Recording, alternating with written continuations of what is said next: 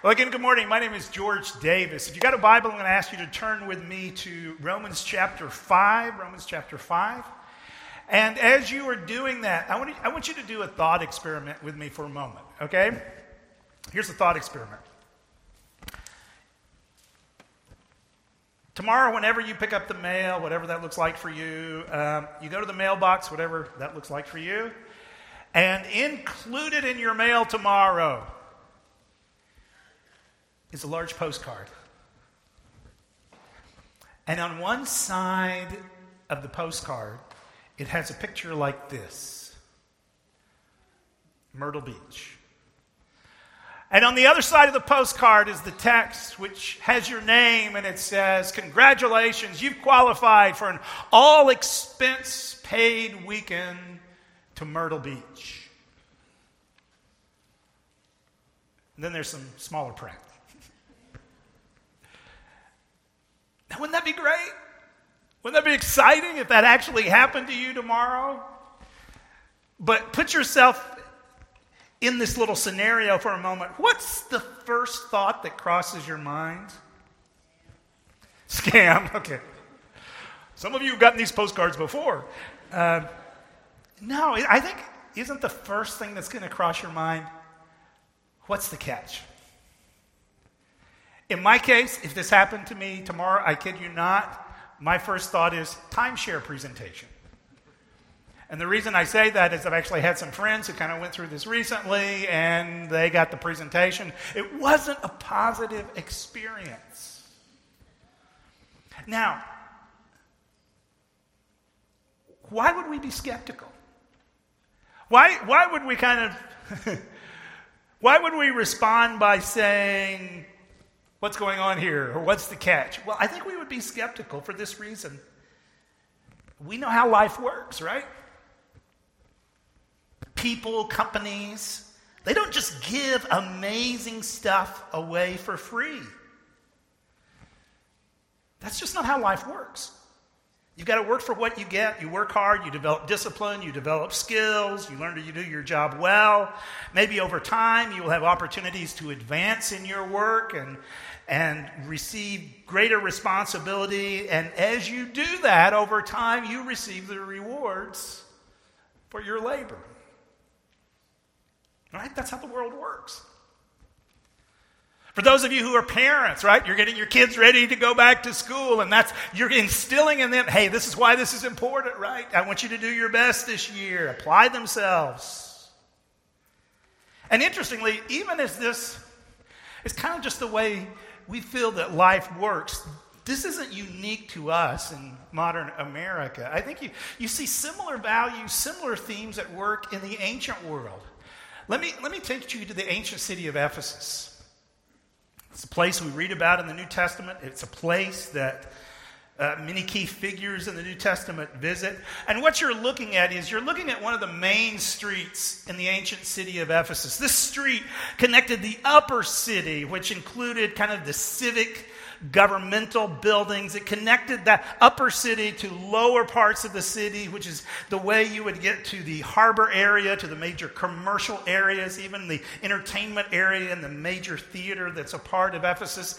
So this, this was a heavily trafficked road. And undoubtedly, when we read about Ephesus and certain people in Ephesus in the New Testament, people like Paul, those people traveled this road. And what I want you to notice, I want you to notice on the right hand of the side, of, on the right side of the road, you see all these pedestals? Now, what were the pedestals for?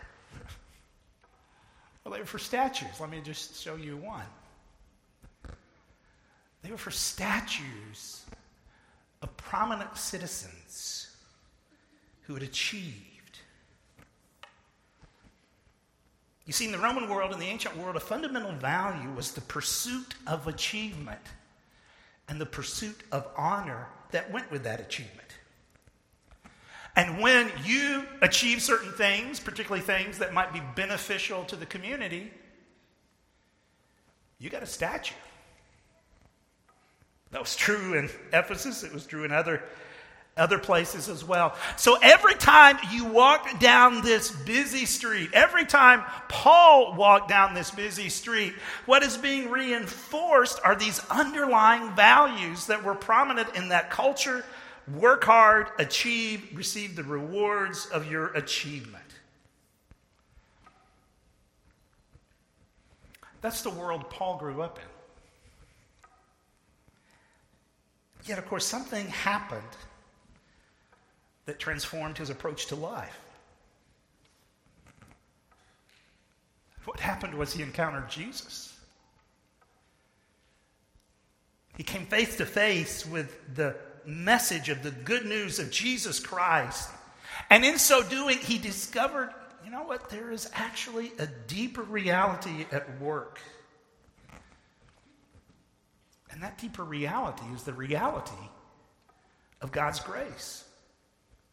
Now, obviously, we're kind of gearing up for this next academic year, and you're doing that, many of you, in your own households. And, and as we kind of prepare for this new year, uh, what we're doing is we're taking several weeks to unpack this important theme, this theme of grace. And of course, for the Apostle Paul, as well as other New Testament writers, as they came to grips with this theme of grace in their own lives, it becomes an important part of their writings. And whether you realize it or not, grace is really, it's really central to understanding Christianity. It's central to understand what it means to be a follower of Jesus. And maybe you're here, you're joining us online. It's like, well, I've had these issues with church and, or that. And I, I get maybe at times church is complicated. I acknowledge all of that. But if you're willing to explore Christianity, my invitation to you is understand the reality of God's grace. So last week we started talking about God's grace, and, and, just kind of a simple working definition was this idea that grace is God's goodness in action. And as we talked about grace, I said there are really three dimensions of grace that I want you to see over the next couple of way, weeks. And, and those are these that grace is radical, it's relational, and it's restorative. Last week we talked some about the fact that, that grace is radical. And as we saw, right, God's radical grace is ultimately manifested through the work of Jesus Christ. And through that work, God's grace foundationally reveals our deepest need. It exposes us, it reveals our sin, our brokenness. But not only does it reveal our deepest need, it provides a, a solution that goes to the very core of who we are. That's why Christ died. He died on our behalf so that we could experience His forgiveness, His new life, His wholeness and transformation. That's the radical nature of God's grace. It really drills down to the very foundation of who we are.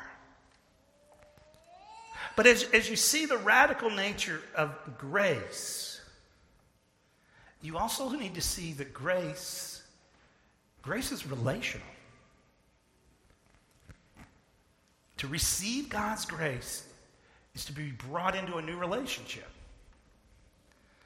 a new relationship with God and, and a new relationship with others.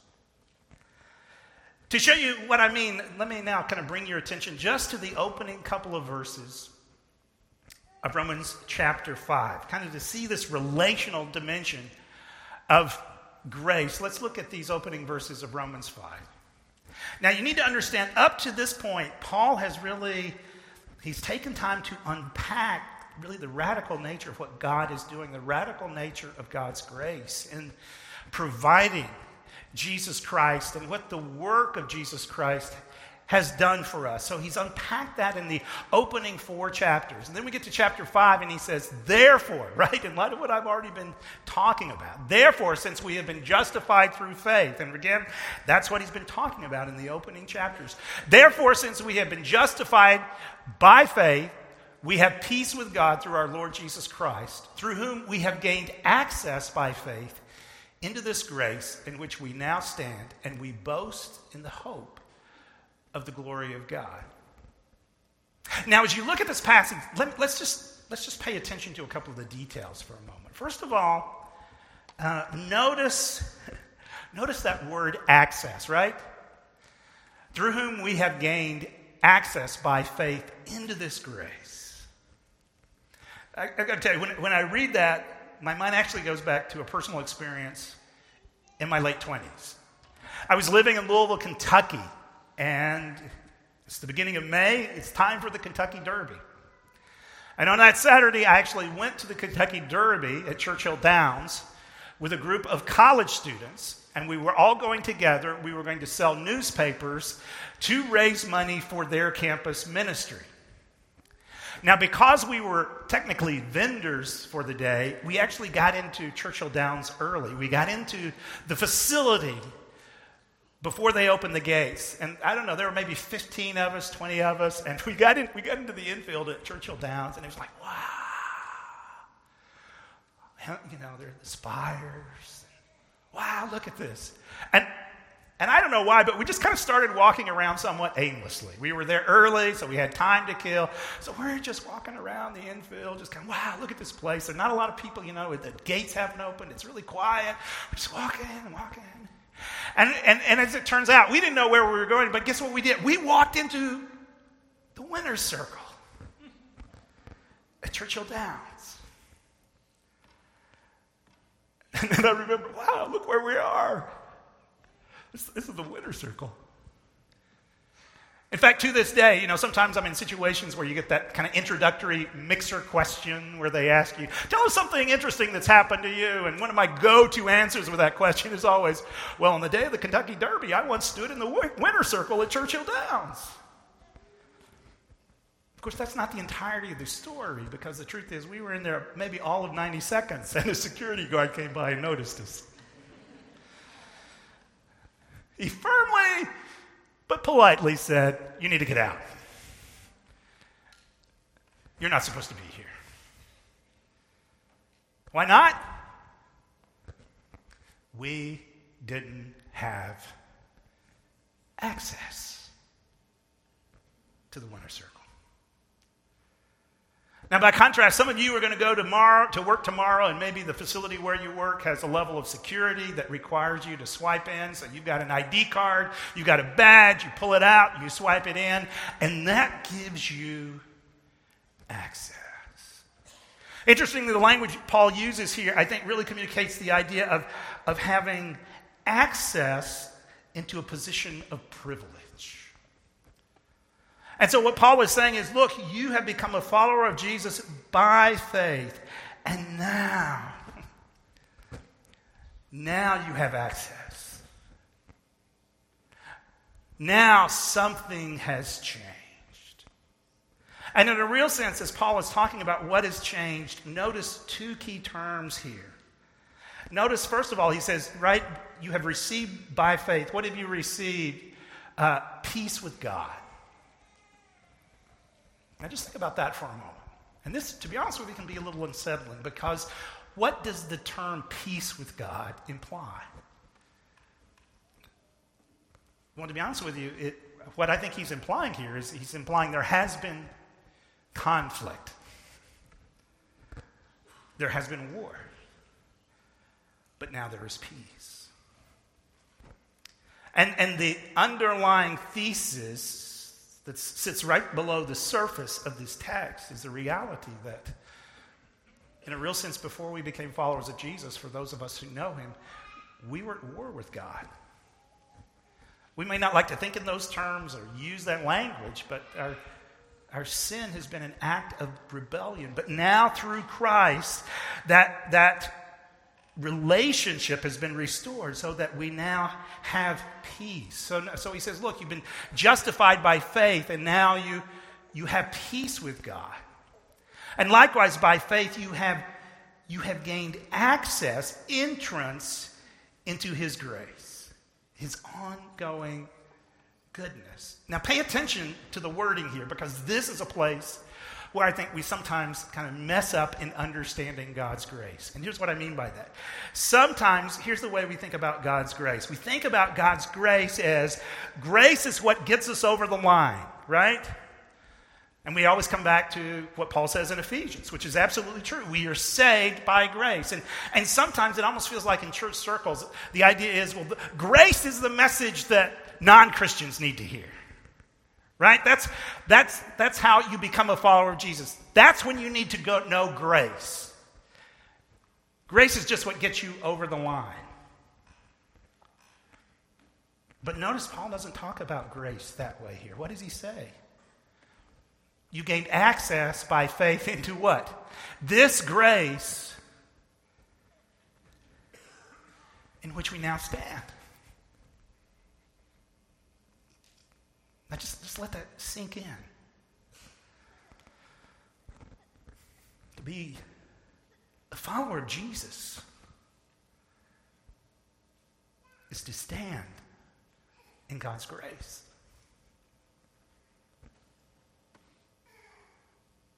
Just let your mind kind of grab hold of that. If you are a follower of Jesus, you are standing in God's grace.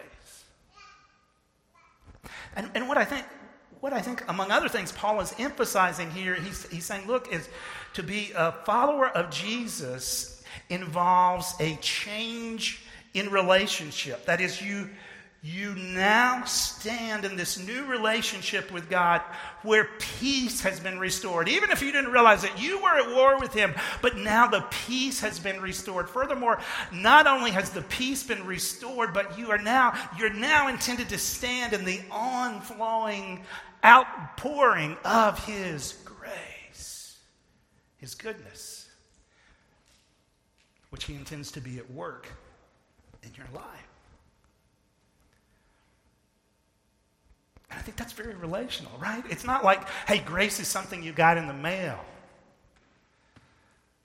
No, God's grace brings you into a new relationship.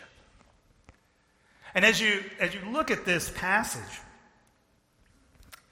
again, notice, notice those two kind of key themes, those themes of grace and peace. If you read all of Paul's letters, I think it becomes absolutely critical to Paul that we understand these themes. As proof of that, think about how Paul normally, frequently, opens his letters. Remember, in the ancient world, the standard way to open a letter would just be to say, greeting. Paul doesn't do that.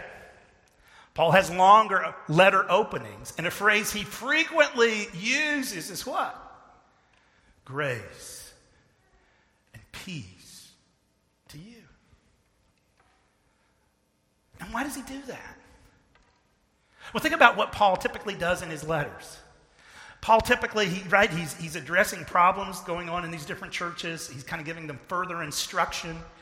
At times, he's encouraging. At times, he's being really direct in correcting and challenging them and helping them work through hard conflict and difficulty, the messiness of church. But by starting with grace and peace to you, Paul, in essence, is saying, look, everything I'm about to say needs to be framed in the context of this relationship. Everything I'm about to say needs to be framed in the reality that you, you've been brought into this relationship with God, that the peace has replaced the enmity and the rebellion. And now you are designed, intended to live in the ongoing flow of His grace. So Paul always says, here's my prayer grace and peace to you.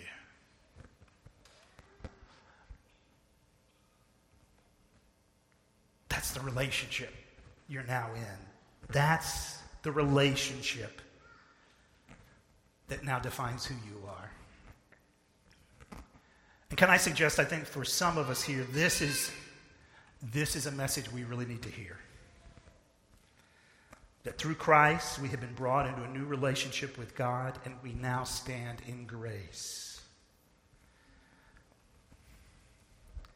And you need to hear that. Some of us, I think, really need to hear that this morning. We need to hear that this is who we are, this is where we stand in this new relationship. We need to hear this because for some of us, the truth is we've kind of gotten stuck over here. We've kind of gotten stuck in what you might call a performance narrative. We've gotten stuck kind of just with underlying thoughts that, you know what, my life is really about what I do, what I achieve, the next promotion, how much I make. It's, my life really comes back to what I am able to do. And the truth is, when, when you find yourself living here, over time, it can become really weighty. It can become heavy. Because it, it feels like you're only as good as your last achievement. you're only as good as the last sale, the last project, the last accomplishment. Some of you, your students, you're, you're getting ready to go back to school, and you know maybe there's a bit of excitement. I know you've really enjoyed summer. Maybe there's a there's a bit of excitement about going back, but maybe there's also a certain weightiness, right? Because you feel like you kind of have to keep up. You want to be part of certain groups. What do people think about me? You do feel maybe in your household this pressure of, you know, I need to do well and I've got to make sure I'm getting ready for the next step, whatever that looks like. And that, that could be a weight.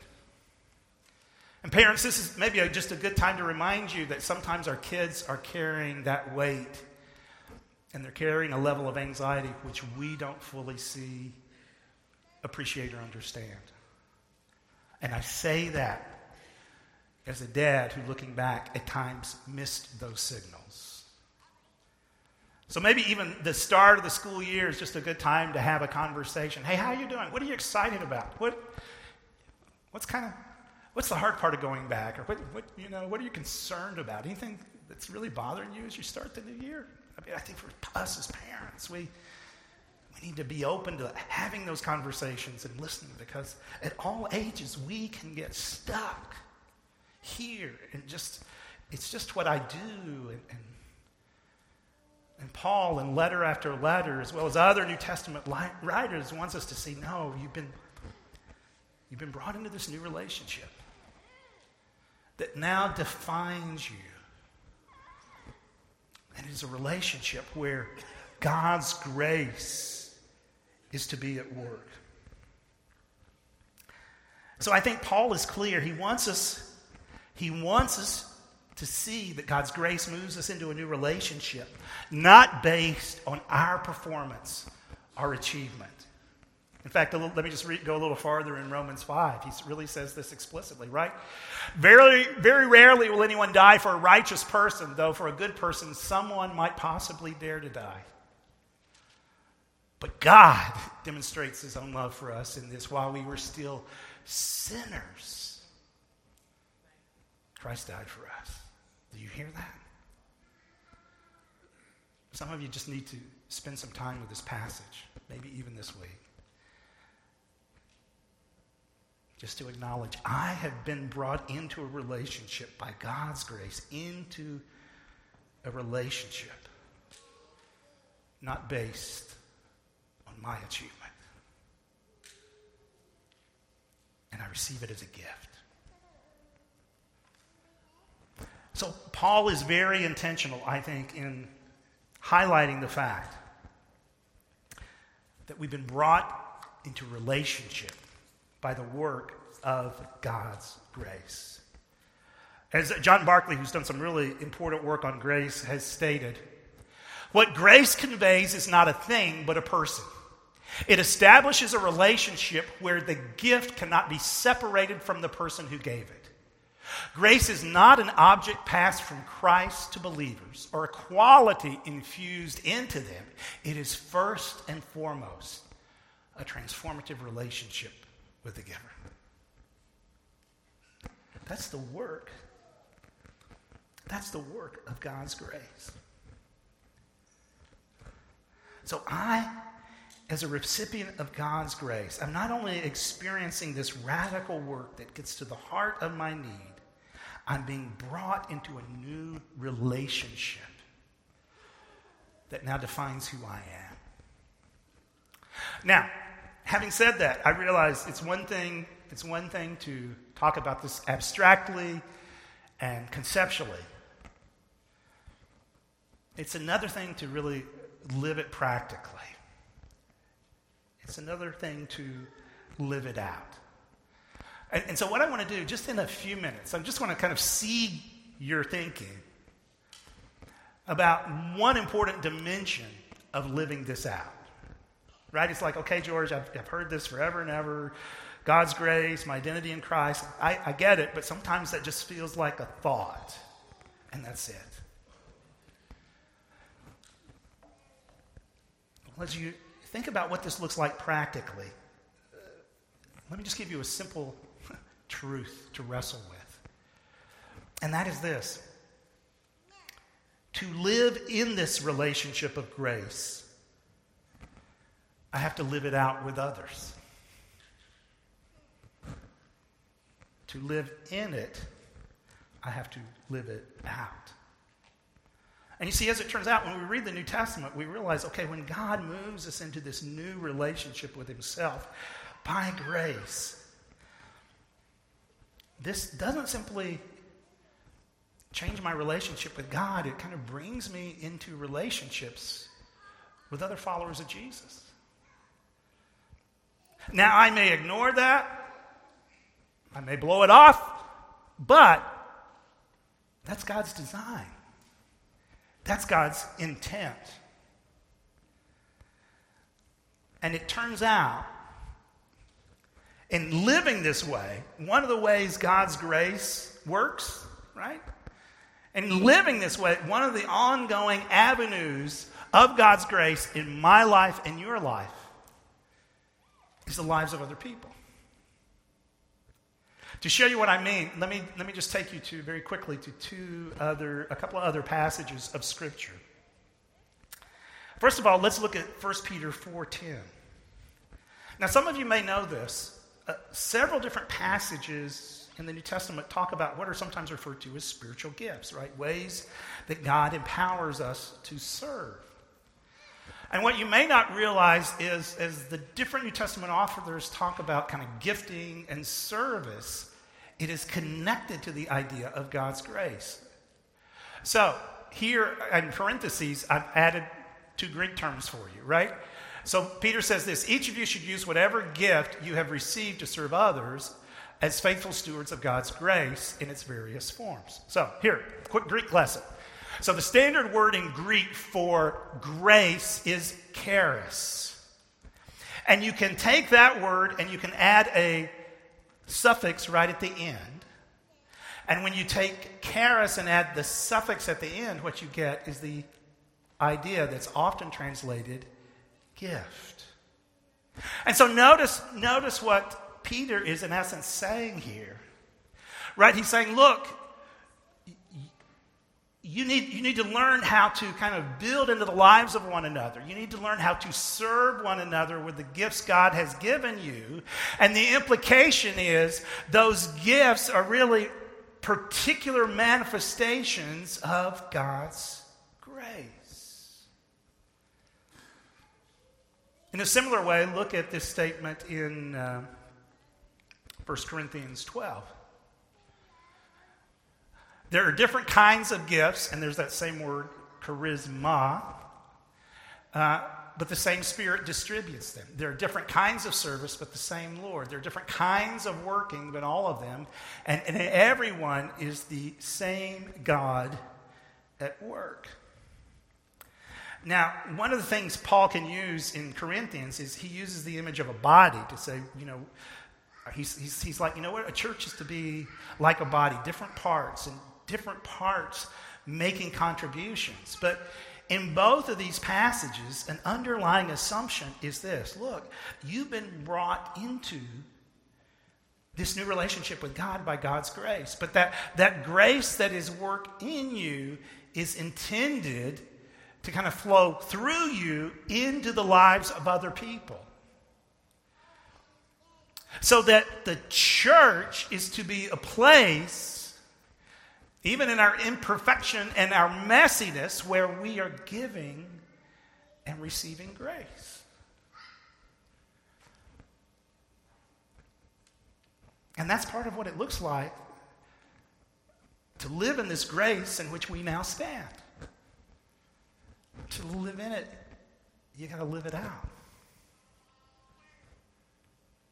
Now, with that in mind, a couple of just very foundational observations.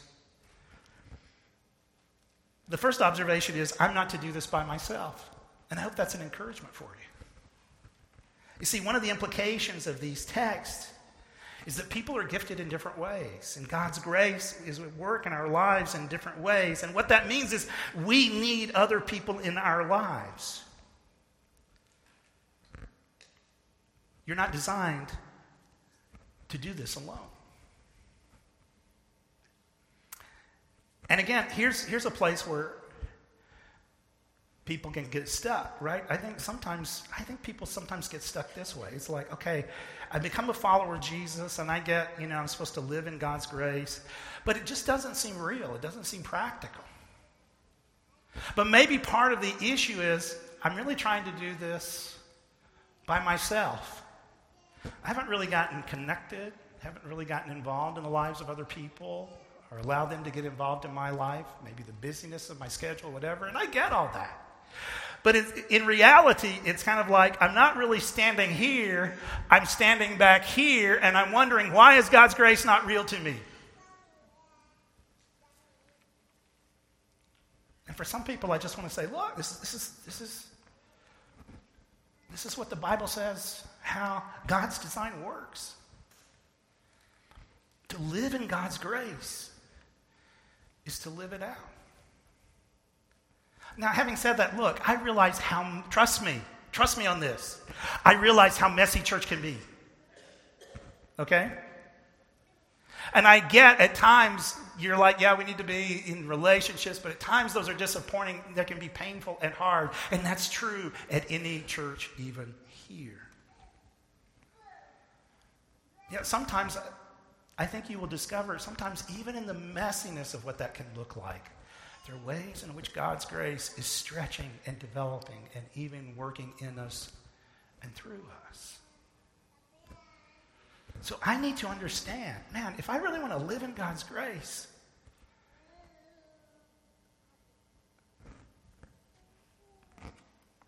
I can't do this by myself. And some of you need to hear that this morning as a real encouragement. Maybe there are different ways in which you feel stuck in your life and you feel like you're trying to figure it out on your own, but maybe it's God's intent that you not do it on your own. So, one of the things I need to understand here is I'm not to do this by myself. Furthermore, not only do I need to understand I'm not to do this by myself, I think I also need to understand I've got a contribution to make. I mean, one of the implications of all of this imagery and these different passages is, right? I mean, the New Testament writers envision church, Christian relationships as it's the giving and receiving of grace. And each of us, in our own way, have ways in which we can do that in the context of relationships. That's, that's the expectation. That this is, this is God's design. I mentioned a moment ago, you know, you read uh, 1 Corinthians, at one point, Paul uses the image of the church as a body, right? The church is like a body, different parts. What's fascinating is in the ancient world, he is not unique in using that image.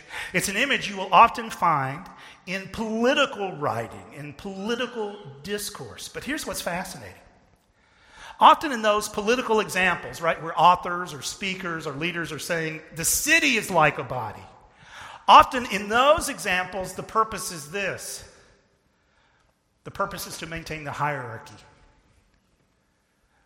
The purpose is to, in essence, say, hey, the city's like a body, and if you're a big toe, sorry, you're a big toe. You're always going to end up at the bottom. And that was the message communicated. And interestingly, Paul takes, Paul takes this, this popular corporate image and, and it's like he turns it on its head. Because you get to the end of his description of the church as a body, and what does he say? You know what? The head can't say to the foot, I don't need you.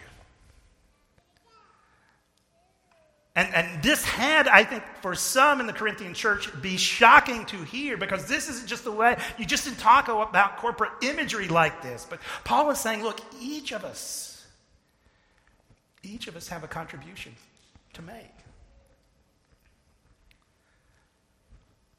So,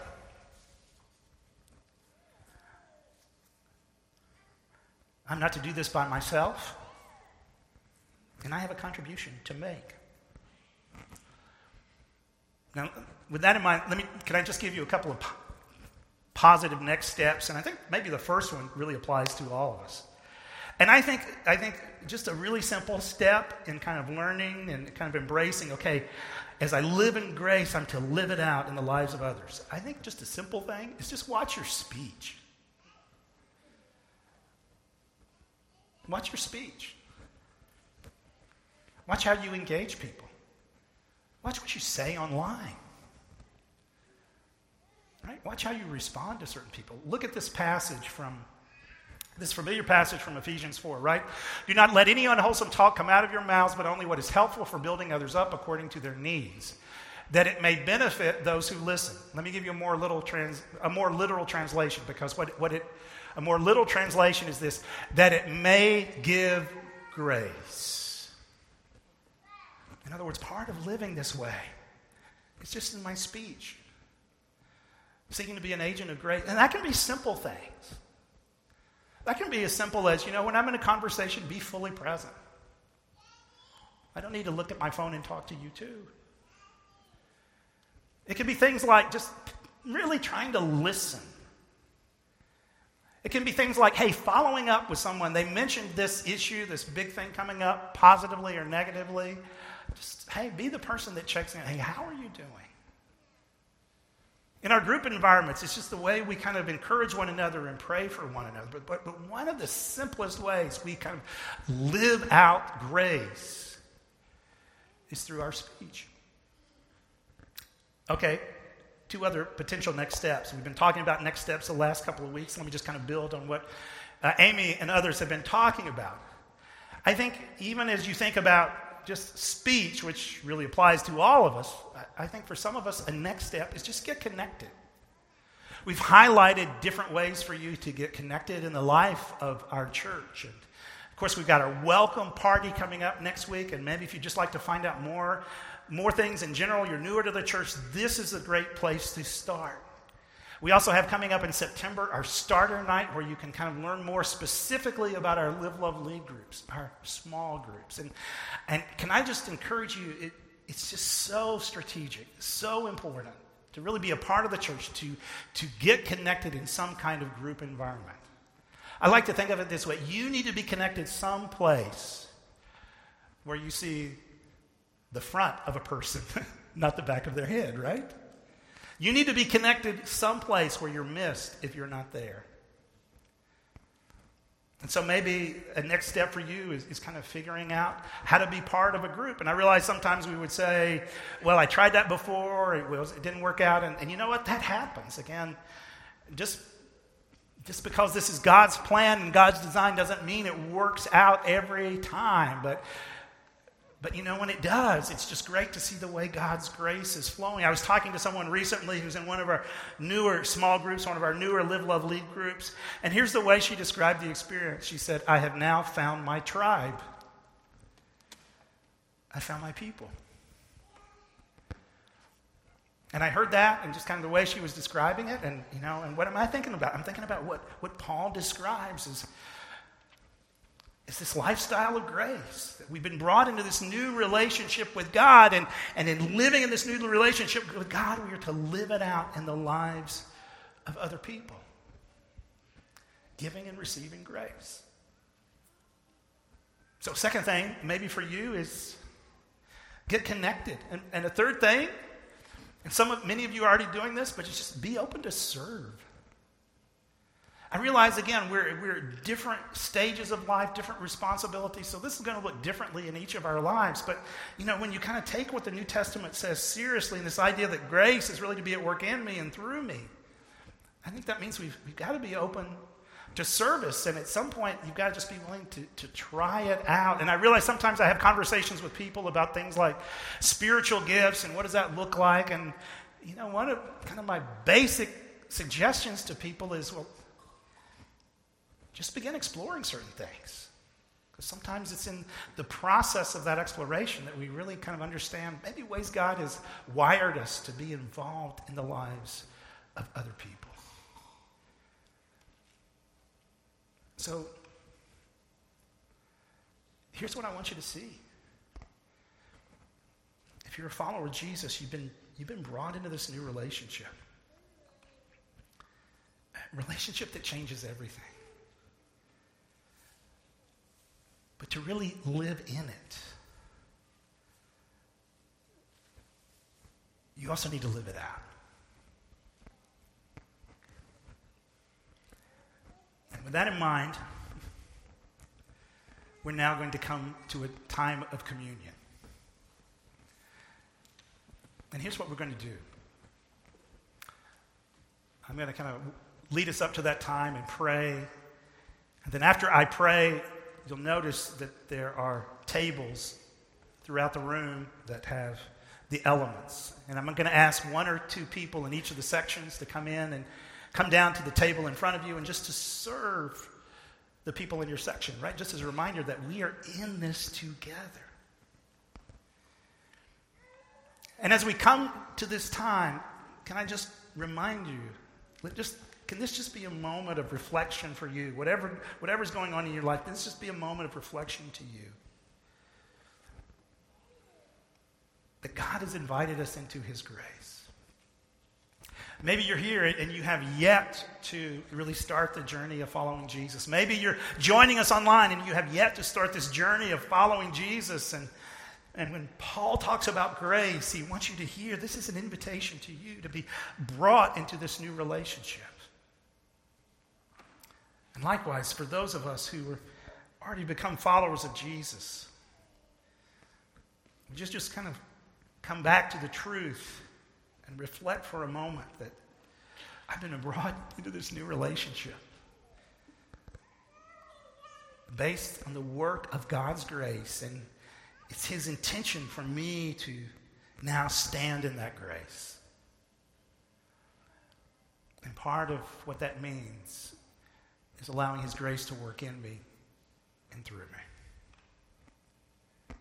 So maybe now, even as we come to communion, to just let this be a moment where you just, just acknowledge before God, Father, thank you for the wonder of your grace. And some of us, maybe we just need to set aside, forgive me for the ways in which I've kind of gotten stuck in a performance narrative.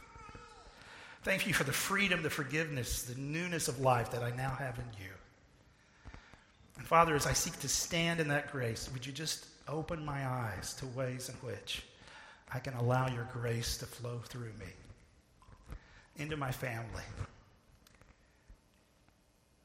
into my community, into my Live, Love, Lead group. Would you just be open to that? So, with that in mind, I'm going to lead us in prayer. That our worship team is going to lead us as we celebrate the gift of Christ and His grace. And then I'm going to come back and we're going to take this together. So, Father, we thank you for the reality of your grace. We thank you that it brings us into a new relationship. And in bringing us into a new relationship with you, it also brings us into a new relationship with one another. So I pray that we would just grab hold of that truth this morning. In Jesus' name, amen. Let's come to the table.